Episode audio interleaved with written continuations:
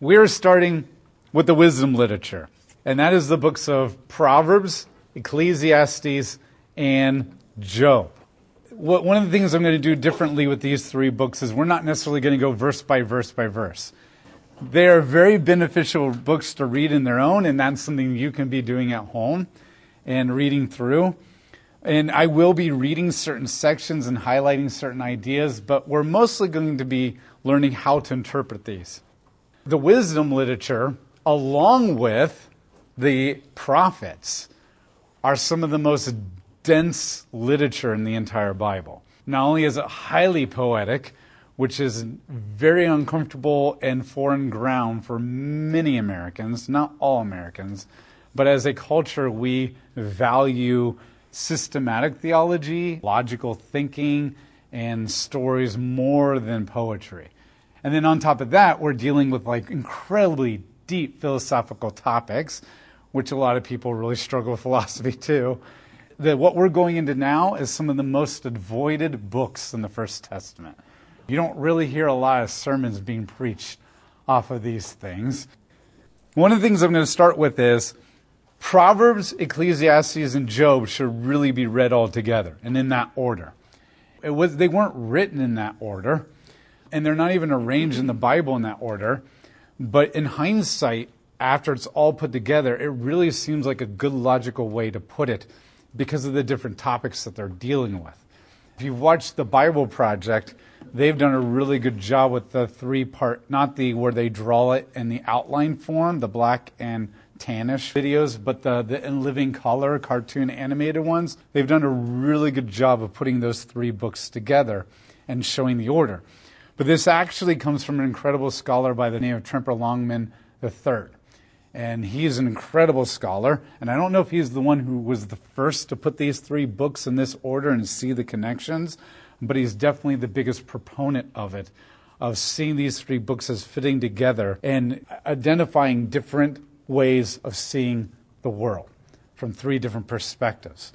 So as we go through this tonight and the next night, we really need to see these three books as three different perspectives to view the world that we live in and the wisdom that God has to say and communicate through these three different perspectives. And especially as we get to Ecclesiastes. The book of Proverbs. In the Hebrew Bible, the title of the Proverbs is Solomon, the son of David, the king in Israel. That is the Hebrew title. So that's a long title. The Proverbs of Solomon, the son of David, king in Israel. A lot of times in the Hebrew books, they'll take the name of their book from the first phrases or the first sentence in the book rather than like um, coming up with a unique name like we have. So the Septuagint, which is the Greek translation of the Hebrew Bible, came along and just shortened it to the Proverbs of Solomon. And then when the Latin Vulgate, which is what happened in the medieval period, they just called it the book of Proverbs, and now it's called Proverbs. Now, the name is pretty self explanatory. These are proverbial statements. And they're all gathered together in a book of how to approach wisdom. And so we're going to come at this from these three books the books of Proverbs, Ecclesiastes, and Job are considered wisdom literature. Wisdom literature is very black and white. Very black and white. It's not always all the time black and white. The righteous obey, the wicked disobey, the righteous prosper, the wicked perish. And it always goes well for the righteous, and it never goes well for the wicked. And the wisdom literature approaches it in that kind of way, a very black and white. And there is no gray area, except sometimes there is and but it's very masked. And so even when we get into the gray area, like the book of Ecclesiastes, it's still very black and white. Because the guy basically says, it never works, wisdom. And you're like, but yeah, it does. and Proverbs makes you feel like wisdom always works. And you're like, but it doesn't always. And so there's this very black and white perspective on things. The narratives are where we deal with the gray areas. Okay, so wisdom literature, and one of the probably the most popular wisdom books in the Second Testament is the book of First John. That is wisdom literature as well. And that's why it says, anyone who says they love Jesus will walk in the light and there is no darkness in God, and he who sins is walking in the darkness, and you're like, wait a minute, I'm walking in the light and darkness. There's nobody who walks in just the light or just the darkness. And then and John makes you feel like you're screwed if you're not 100% in the light because it's wisdom literature.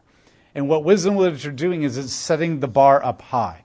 And it's saying this is the ultimate goal. This is what we are meant to be, and this is what we're meant to get back to. But the narrative deals with the gray area of, okay, but in the reality of a fallen world, this is how God deals with us. And so, what the gray area does is it lets you know that God still loves you and will still use you and still redeem you despite your grayness. But what the wisdom literature does is says, yet don't settle for that. Strive for the righteousness because they will prosper and they will be blessed by God. And avoid the wicked, for they will die and perish. And so that's kind of the way we look at wisdom literature. But once again, there's an exception to every rule, and Ecclesiastes and Job is going to totally violate that in a lot of ways. But that's kind of what wisdom literature is. So these three books are considered wisdom literature. The narrative reveals the character of Yahweh. Poetry in the book of Psalms typically expresses our way of expressing ourselves to Yahweh, and wisdom literature tells us how we should think about the world when it comes to right and wrong. The book of Proverbs, Ecclesiastes, and Job are all asking the same question What does it mean to live well in the world? This is the question all of us have. How do I prosper? How do I live well? How do I be blessed by God? How do I avoid suffering and judgment? How do I have contentment and satisfaction? This is the million dollar question, the secret of life. And all three of these books are dealing with what does it mean for me to actually live well in the world, prospering in a spiritual success kind of sense, and being right with God. Each book explores what it means to have the good life with three different perspectives. The good life is directly connected to the retribution principle. Now, let me explain the retribution principle. The retribution principle means that the righteous will be rewarded justly for good behavior and the wicked will be punished justly for bad behavior. All three of these books are dealing with that principle. Though the wicked should suffer and reap consequences, and the righteous should be blessed and be prosper. That's the way the world worked in the garden. That's the way the world should work now. But we don't always see that. And so the wisdom literatures are dealing with that issue right there. We want justice. And God is a just God. And God promises justice. So, what does that look like? What does that look like? It is not possible to have a good life if there's no justice for good and bad behavior. And that's basically what we all know. Deep down inside in our heart, we're like, how can we have a good life when wicked people aren't getting punished? How can we have a good life when people who are righteous are not being blessed and rewarded? And this is the number one complaint against Christianity and Yahweh as we face the world. And this is one of the biggest things that we cry out to God in our prayer lives, even is why, God? Why? And so this is what all three books are dealing with is what does justice look like? And can I truly have the good life if there is no justice for the good and for the bad? So, what are the three different perspectives? Proverbs provides a perspective of Lady Wisdom, who is a wise teacher. She believes that Yahweh is wise and just, and there is a clear cause and effect of doing the right thing and being rewarded, or doing the wrong thing and suffering. So that's her perspective. She's going to lay it out. The, the, the righteous will prosper, the wicked will pass away like chaff, kind of an idea. And this is what you should do, young son, if you want to be blessed and pursue a life of obedience and success. And this is what you should avoid if you don't want to destroy wickedness. For her, there's a clear cause and effect. If you do this, it will go well for you. If you don't, it will not go well for you. That's the perspective of Proverbs, largely so. Ecclesiastes speaks as the cynical teacher. He's been around the block for a long time, and he's watched a lot of things happen.